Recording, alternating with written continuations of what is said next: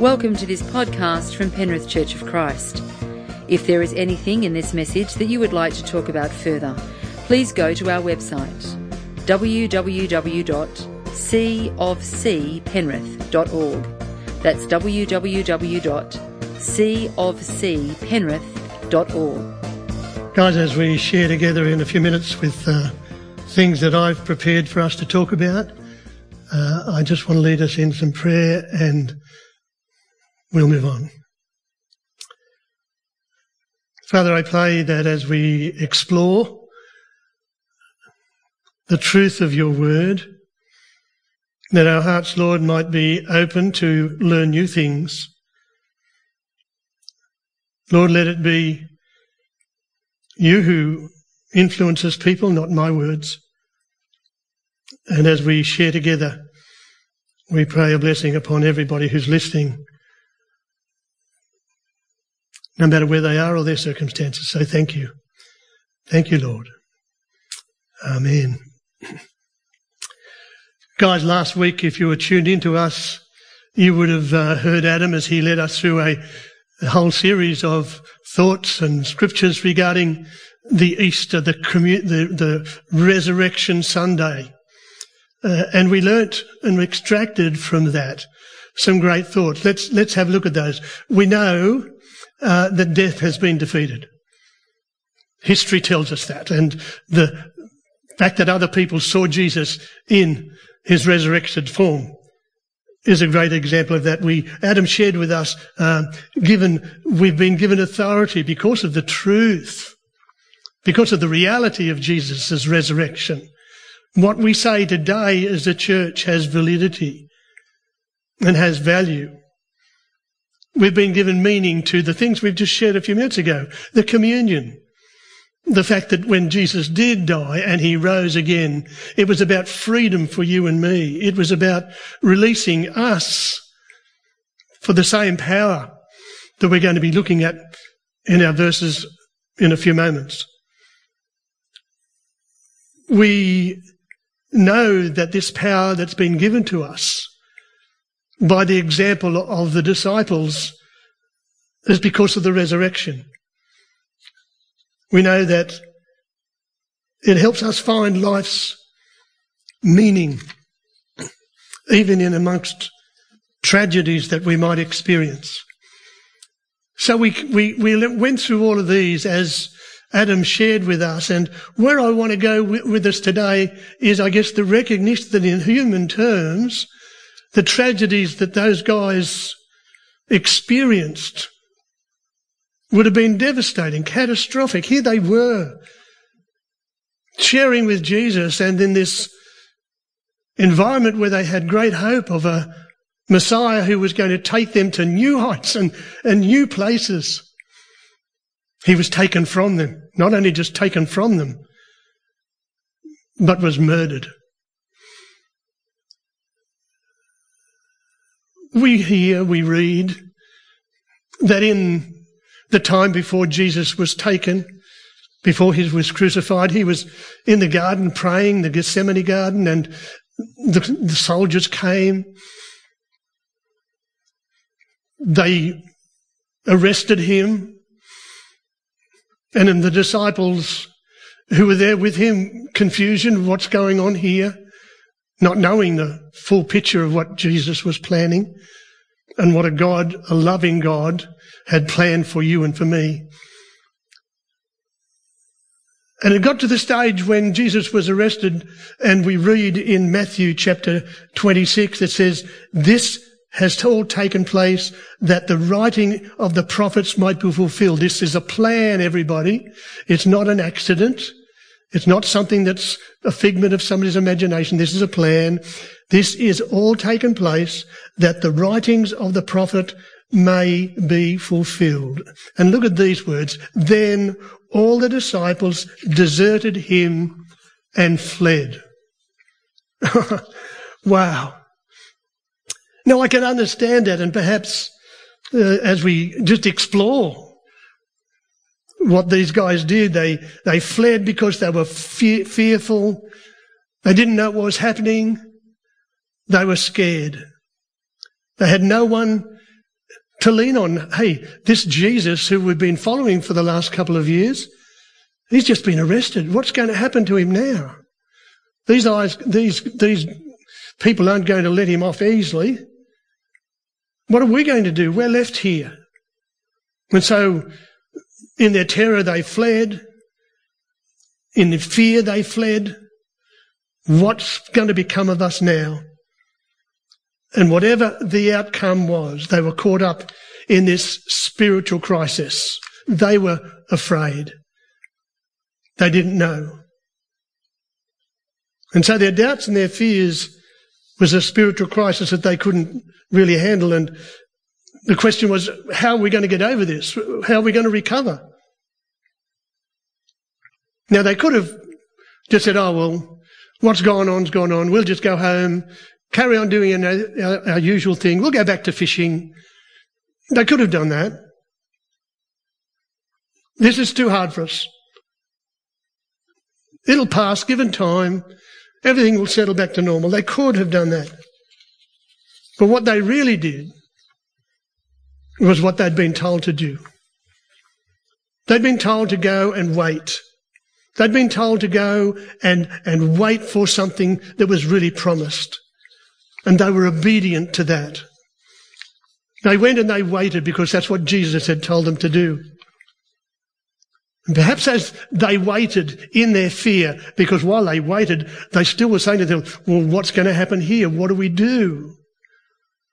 Perhaps they remembered some of these words and we can remember them now. We can reflect on them now. It's out of the book of Jeremiah. It says, For I know the plans I have for you, declares the Lord. Plans to protect and prosper, not to harm, plans to give you hope if I was with the disciples with the, the, uh, in those upper room waiting, I would have grabbed hold of those particular words and I would have pinned them to the wall and I would have said, guys, look at the promise here. God has a plan. This is not something that's just there. This is a plan. And the plan is to prosper us and, and not to harm us, but to give us hope. They would have concentrated on other words that we read out of Isaiah. that says, but now, this is what the Lord says. He who created you, he who formed you, do not fear. The Creator says to us, as he would have said to them, do not fear. For I have redeemed you. I've bought you back. I've called you by name. What great words that the disciples would have been encouraged by as they waited for this what's coming next. When you pass through the waters, Isaiah continues to say, I will be with you. They are not alone. When you pass through the rivers, they will not sweep over you. Wow. You will walk through the fire. You will not be burned. The flames will not set you ablaze. Now these are great words and I'm only imagining, you know, what I would have looked for if I was with the disciples at the time.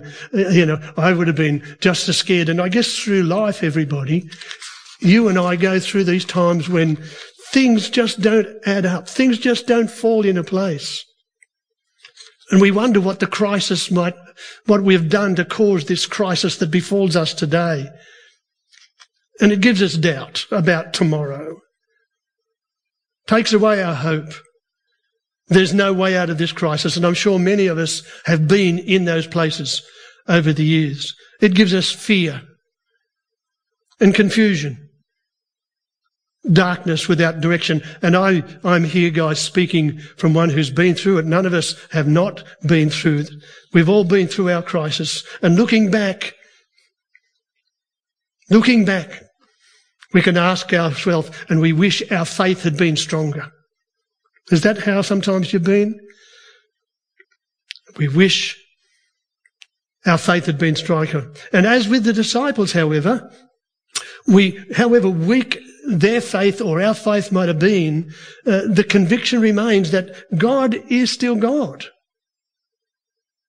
The truth that we've just read about plans to prosper you, plans to give you a new hope, not to harm you. Walking through the fire, through the flame, will not be burned. Those would be the hopes that the disciples would have hung on to. And behind all of this, guys, there is a, behind this background, this plan, there is a gracious, loving God who just wants the best for us, who has our best interests at heart, who wants to give us hope and freedom. And the plan won't stop. Just because the crisis hits, the disciples didn't know, hey, is this the end of this time with Jesus? But there was a, an ongoing plan, interestingly enough, that you and I experience even now as we're sharing together. God's plan for them is God's plans for us. For the disciples and for us today, the plan is in place.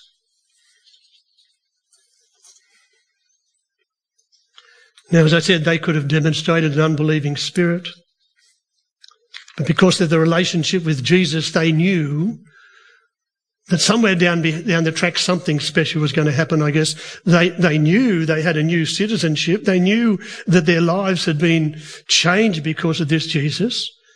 He had spoken to them before about the kingdom of coming, that he's promised them a kingdom.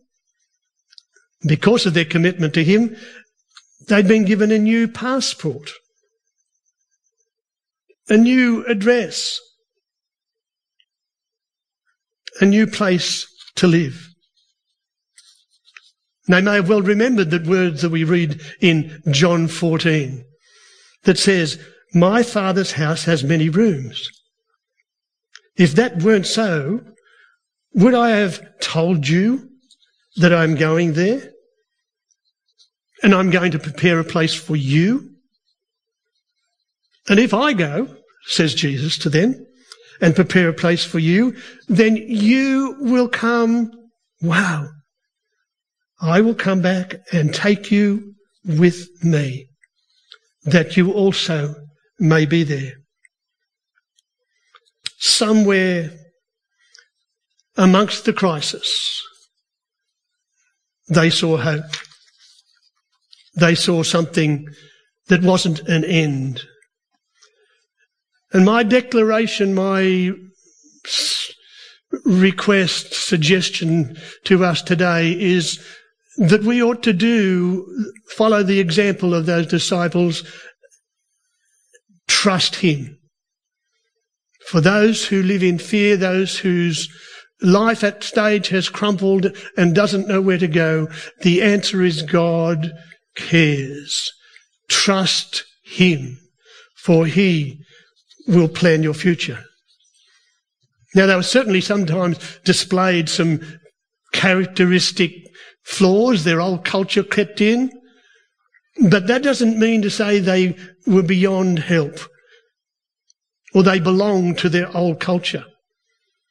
And those of us who have this new faith in Jesus, even in 2020, those of us who trust God for tomorrow, who have given their heart to Jesus and say, your death and your resurrection was for me. We have a new destination, guys. We have a new address. And it may be that sometimes we've lost our way, but our address is still the same. Let me say that again. It may be that in life's journey, we've lost our way. But our address hasn't changed. Our address is still with God because of Jesus' death, resurrection, and my acknowledgement of that as, me, as my Saviour. So in amongst all of this, what, what can you and I glean? What can we take out of this from this passage of scriptures that we're looking at today? And as I'm going to look more at the book of Acts and see where this takes us. Now, there's a verse in the book of Timothy that I love. Okay? And it says this it says, All scripture is God breathed and is useful. Now, there's a good thing. It's useful. It's useful for teaching. It's useful for rebuking, for correction. It's useful for training in righteousness so that the servant of God may be thoroughly equipped in every good work. So what I want to do today as we move on here is, okay, recognize where the disciples were, recognize the dilemmas that they faced, which we face too, but let's look at what history, scripture has shown us and see if we can be taught. Maybe at times, if necessary, rebuked, certainly corrected and trained, practicing righteousness that you and I might be equipped. That's what training does. That's what correction does. It makes us better for tomorrow as we embrace a new thing. And that's what I want to do with us today. History is a doing thing. History is not just words written on a page. History has shown us, guys, that we do one thing it works, we keep doing it. It's a doing thing. If it doesn't work, we do something different. And so as we look at this scripture, as we look at what the disciples went through, and we see that in, in historical terms, as far as giving people hope, then it's worked. Let's have a look at this verses in Acts chapter 1. And can I encourage you in your homes, even after today, have a, have a read through the whole book of the, of the Acts of the Apostles. Because there you will see the stepping stones upon which God has built his church. You will see evidence. You'll see teaching. You may even see correction. But let's read it together. It says, Acts chapter 1, verse 1. In my former book, and this Acts was written by the by Luke, who was one of the apostles, Matthew, Mark, Luke, and John. Luke. Okay, so he's referring here to his previous book. In my former book, Theophilus, I wrote about all that Jesus began to do and to teach. Until the day he was taken up from heaven after giving instructions through the Holy Spirit to the apostles he had chosen. The instructions, wait. And after he had suffering, he presented himself to these and gave many convincing proofs that he was alive. Many convincing proofs that he was alive. He appeared to them over a period of 40 days and spoke about the kingdom of God.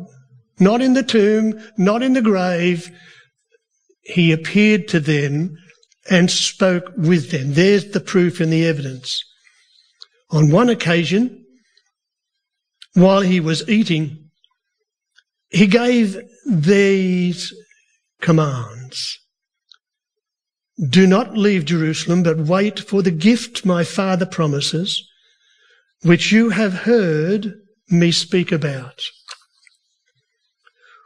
For John baptized with water, but in a few days you will be baptized with the Holy Spirit. And they gathered around him and they asked him and they said, Lord, are you at this time going to restore the kingdom to Israel, the promises that had been made throughout the Old Testament times, the prophets? Are you going to take us with you, God? Are we going to go with you now? Wow. That's, a, that's an obvious question. And he said to them, It is not for you to know the time or the dates the Father has set by his own authority, but you will receive power when the Holy Spirit comes on you and you will be my witnesses. So they're not going to go. Jesus is saying, sorry guys, you're going to stay here. I want you, don't want you to go back to doing fishing again. I want you to stay here and I want you to be my witnesses. Testify. Testify about my resurrection. You will be witnesses in Jerusalem and all Judea and Samaria and to the ends of the earth. There's a, there's a prophecy for us people. I'm saying to the disciples, Jesus said, hey, you're here, you're in Jerusalem, you're going to be witnesses to me here. But to us, here in our 2020 environment, he's saying, you will be witnesses all over the world. That's you and me. After he said this, he was taken up before their very eyes and a cloud hid him from their sight. They were looking intensely up into the sky as he was going when suddenly two men dressed in white stood beside them. We're talking about angels here, people. These men said, Men of Galilee, they said, why do you stand here looking into the, into the sky? This same Jesus who has been taken from you into heaven will come back in the same way that you have seen him go. Wow. And so we have the commencement of a stack of events, people that changed the world. Commencing, of course, with the crucifixion and with the resurrection. If the resurrection hadn't happened, you and I probably wouldn't be here today. If the resurrection hadn't happened, the power that we're going to be looking at with the, the actions of the disciples, how they were obedient to the call. And so we read again back in that Acts chapter 1 verse 4, just repeating that says, on one occasion while he was eating with them, he gave them this command, do not leave Jerusalem, but wait for the gift my father's promised, which you have heard me speak of. The gift. Go and wait, he says, for this promise. Stay faithful to the cause. I know it's difficult, guys. I know what you think. And I'm not going to be with you, but stay faithful to the cause because you're going to receive a promise that my Father has promised you.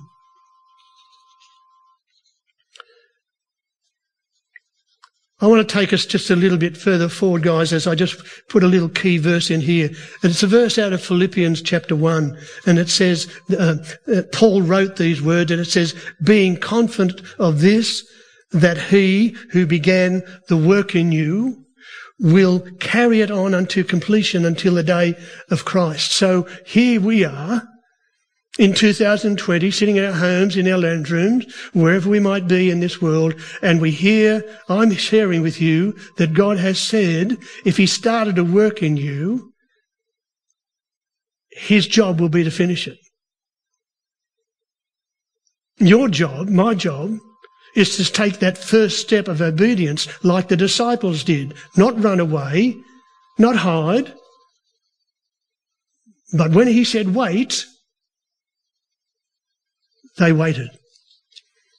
So what are you and I going to do? How are we going to fit this in for ourselves? The results of their obedience?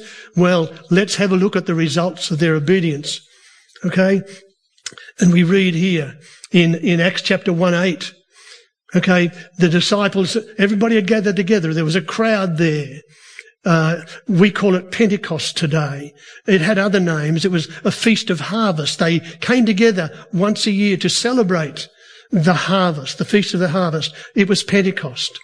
And on that day, listen to what happened. Okay, here's the promise. But you will receive power. You will receive power when the Holy Spirit comes on you, and you will be my witnesses in Jerusalem, in all Judea and Samaria, and to the ends of the earth. So, power to do what? Surely we need to know what we're going to do with this particular power. Well, the words of Jesus was, hey, you're going to be witnesses. You're going to share the resurrection. You're going to tell them what it did and what it allows them to do. And you're certainly going to tell the truth. That's what a witness does. A witness either does it through words, and yeah, let's have a look at that. Most of us probably would have heard, you know, the, the term about Peter, the denier, where just before Jesus was uh, taken, or as he was taken uh, before he was crucified, uh, people asked Peter, "Aren't you a friend of this man?" And Peter said, "No, I don't know him." Uh, somebody else said, "Hey, didn't I see you with Jesus?" No, it wasn't me. Three times, Peter, in his fear and his anxiety, wanted to disassociate himself with the master. He betrayed, he denied Jesus. But after this Pentecost thing, where they waited in an upper room and these tongues of fire appeared on their heads and they started to speak in tongues in such a way that all of the other people who were there gathered there for this feast of harvest, they all heard them speak in their own language. You can read this yourselves in Acts chapter 1. Okay? And, and people were saying, these guys are crazy. How is it that we hear them speak in our own language? But that was the power that God gave. And so, as we look at, say, Peter, and his role in this power that had been given to him, this promise, you shall receive power when the Holy Spirit is come on you. That's with the, the tongues of fire that came. And they gave these disciples gifts to build the church up. This is what Peter said to the people when they questioned him. And remember, this is in the context of Peter the denier, who was the denier but is now a tool of power. He says, fellow Israelites, listen to this. Jesus of Nazareth was a man accredited by God to you by miracles, miracles that Jesus did, raising Lazarus from the dead, giving sight to the blind man, hmm, by miracles, wonders and signs which God did among you through him. As you yourselves know, they witnessed that. Indisputable, they saw that. This man, Jesus, was handed over to you by God's deliverance and deliberate plan and foreknowledge, this plan that I talked about a little while ago. And, and with the help of wicked men, and here's this key thing for me and amongst this guys, with this, this Peter who was a wimp and who denied him now speaks boldly and he said, it's by your hand that you have killed him. It's you have put him to the death. But God raised him, raised him from the dead, freeing him from the agony of death because it was impossible for death to keep its hold on him. It was impossible. And Peter said that and another time in Acts chapter 2, he, he, says the same thing again. He said, therefore let all Israel be assured of this. God has made this Jesus, whom you crucified, both Lord and Messiah. That's not the words of a wimp. That's not the words of someone who wants to run and hide away because they're fearful, standing in front of all the people who crucified or who wanted to crucify Jesus and, and who were participants in one way or other. And he said to them, you guys did this. Wow. The boldness that came into his life because of this power. And so after his dialogue, after he had sent to them, when the people hearing this, they were cut to their hearts. And they said to him, what must we do? And it's really interesting that Peter's response to them was the same as it can be to us today. He said to them, repent and be baptized, every one of you, in the name of Jesus Christ for the forgiveness of sins, and you will receive the gift of the Holy Spirit. New power. New power revealed by the word of Peter. And the promise there is important. But it wasn't only just by words, because if we would continue to read across in Acts chapter 3, Peter and John were walking into the temple, uh, into the, into the city, and at the gate of the city, there was this man who'd been uh, lame for many, many years. Okay? And he, he asked them for, hey, Give me money, give me coins, give me alms, that I might live.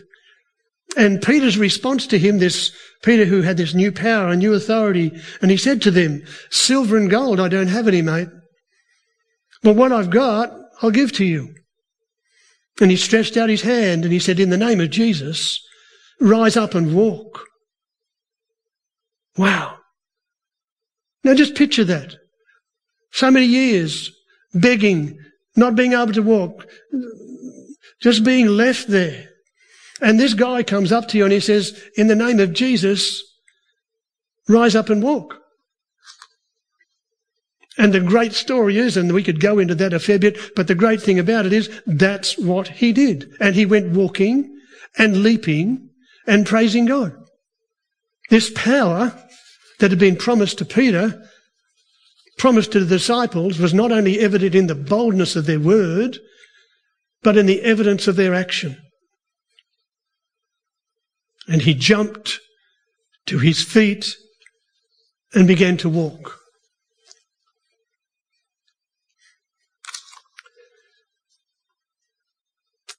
So, where do you and I go from here? The recognition that those disciples had no training.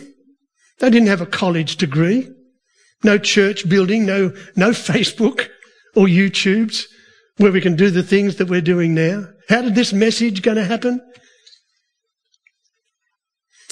Because of the resurrection power, they had new hope. They didn't know all the facts. They didn't know what the future held, but they had walked and talked with Jesus, who had risen from the dead. And not knowing what the future held, not knowing where it was going, they know who held the future. And they had new hope. And it's interesting that we read in the scripture, in the book of Acts, that observers who watched all this happen recognized, hey, these are just ordinary men. Ordinary men doing extraordinary things. This is the start of the church, people. This is where 2,000 years of hope had begun. Ordinary men doing extraordinary things.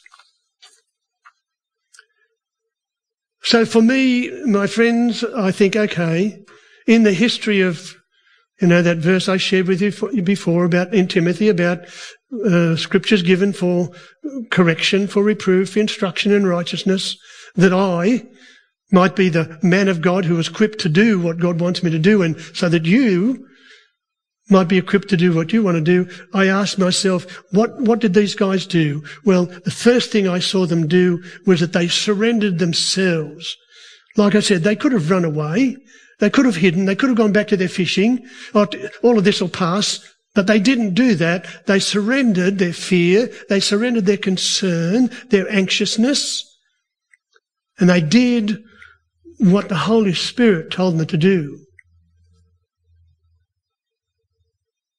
That was their evidence of their trust and their promise.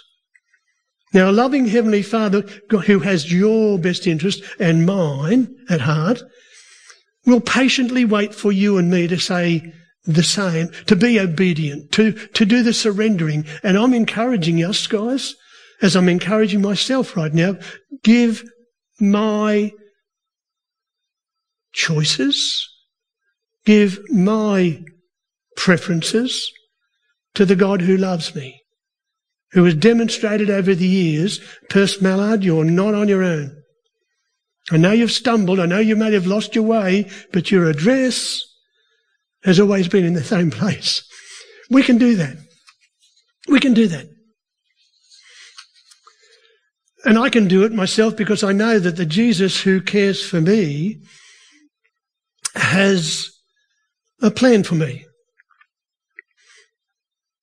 In the book of John in chapter 1, uh, 16, sorry, we read these words, uh, the words of Jesus, and I certainly take heart in these and words, and you can too. He says, I have told you these things so that in me, Jesus, you may have peace. So he's offering us peace. In this world, you will have trouble. There's truth. Look at our world today, guys. The very circumstances we find ourselves in. Every time I turn on the radio, every time I turn on the telly, someone's always doing something bad to somebody else. In this world, we'll have trouble. But Jesus says, but take heart. I have overcome the world. And his resurrection is proof and evidence of that. I might not understand, but I, will I trust him is the question. And there's some great verses in the Old Testament, Proverbs, one that many of us will know. Trust in the Lord with all your heart and lean not on your own understanding. It's not what you think. It's not how it's going to pan out what you want, you think it ought, it's going to pan out. But trust me, lean not on your own understanding in all your ways. Submit, surrender to Him, and He will make your path straight. There is a marvelous truth. Marvelous declaration. Peter's re- declaration of the Acts uh, had two promises when he says, repent and be baptized every one of you for the forgiveness of sin and you will receive the gift of the Holy Spirit. That's a great promise. That allows me, as it will allow you, to embrace the truth of the words of Jesus. In this world there's trouble, but take heart, I've overcome the world. But to do that, I've got to trust Him. Not my will, but His. Not what I want, but what He wants. I have difficulty with that sometimes, but I know deep down that that's the way I should go. And those two conditions that Peter spoke about in Acts 2, 38 and 39, and, and you and I have to answer the question today about those, when Peter says, repent and be baptized every one of you for the forgiveness of sins, that's condition one. What do I need to receive this gift of the Holy Spirit? I need to receive the fact or recognize the fact that my natural nature doesn't do the things that God wants me to do. We as a society don't do the things that support society and build each other up. We rob from each other. We steal from each other. We kill each other. We hate each other. We fight wars and battles. It's all about self. But God says to us, hey, it's not about you. Do what Jesus did. It's about surrender. You know, he was God's son. And yet he gave himself as a man and became obedient unto death. Wow. So the condition one is that I must repent. Be, turn away from the things that I know aren't of God. And the second thing I need to do is be baptized into Him and recognize that I'm going to be buried myself. And, and the promise, uh, the gift is to both of us people. It's a gift to the disciples and it's a gift to you and me today here and wherever we are. The promise is to you. The promise is to your children. The promise is to all who are far off. The promise is to whoever the Lord our God will call. And I trust today that in many different levels, for some of us who've been Christian for a long time, recognizing the call of God doesn't stop. It's still there. There are still, you know, this Christian life is, is not just a pathway, not just a destination, it's a pathway. And I walk on that and sometimes I step off the pathway. But like I said before, my address hasn't changed. I am still a citizen, a child of the Heavenly Father, as you can be. So surrender requires obedience. Surrender requires repentance. I'm sorry for what I've done. I won't do it again. The teaching of Scripture. Second thing that needs to happen, other than surrender, of course, is a sacrifice. And in this sacrifice, we give ourselves to Jesus. Let's take a measuring stick upon our life and how we've lived our life. If, if history today through the book of Acts and through me talking with you has revealed to us how the church has grown, how the church has become what it has, we haven't always done it right, guys. But the church is made up of frail human men and women. We will make our mistakes. But God's not the God who raises the mistakes as we bring our repentance, I'm sorry to Him. He's the God who buries the mistakes. Okay, and as far as the east is from the west, so far has he removed the transgressions that I commit. As I give my heart to Jesus, as I surrender my heart to Jesus, because he died for my sin. He died to make sure that my address is secure as I accept him as my Lord and my Saviour. What will your history write? What will the pages that are in history write about you? Will it write that you were a child of God? You know, we uh, this uh, same source of power that was there then is there today, and and as we do this, uh, the recognition there's a statement of beliefs. I believe personality. I believe this. I believe that God is God, my heavenly Father. I believe that Jesus Christ died upon the cross and he died for me that I might walk with him, that my sins might be forgiven, that my destination is just a destination, my address is secure. There is a heaven and there is a hell. And my Bible tells me that it is appointed for man once to die and after that a judgment. So there will be a judgment of the things that's gone on in our lives, in my life. But guys, let me assure you that there's only one real question that I'm going to have to answer in amongst all this. And the question could be something like this. What have you done with my son, Jesus? Because on that hinges the heaven or hell. And Jesus, according to Scripture, will be the judge. He will decide. And so my allegiance to Him, as I am going to encourage you, that comes, uh, book, uh, there's many verses, but I've chosen just one out of John 1 chapter 17, and it's chapter 12, sorry, it says this. Yet to all who did receive him, to those who believe in his name, he gave the right to become children of God. He gave the right to pick up a new address, a new citizenship, a new passport.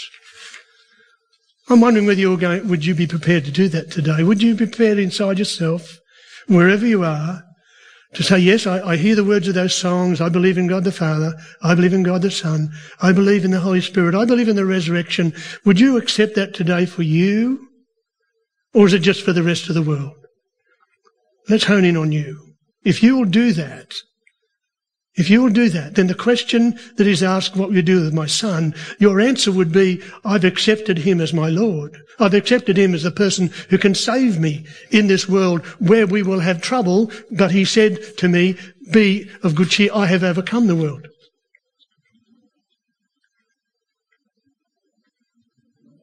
So think through that, my friends. Consider the facts that we've shared about this morning, can, can consider the fact of Jesus, his resurrection, the miracles, the healing, the raising of the, the, the lame man, the giving sight to the blind. He said, I am come to heal the brokenhearted. I'm come to set the captive free. I'm came to make the lame man walk. I've come to make the blind man see. In many ways, people, while we might not have the physical disability of blindness, while we might not have the physical disability of not being able to walk, we may be lame. In this world without Jesus, all of those things don't mean anything. It's only with Him that my sight really is there. It's only in Him that my lameness in, in this world doesn't happen. And so, my question to you today would you please give consideration to Jesus? Give consideration to Him being your Lord and your Saviour, to Him being the source of your life. If anything we've said today has struck a chord in you, yeah, hop on our website. Let's see what Jesus is doing. We will answer the question what it really means to become a Christian. And so we bless you now and thank you for your attendance with us today. We ask that this day might be rich for you. Thank you for listening to this podcast from Penrith Church of Christ.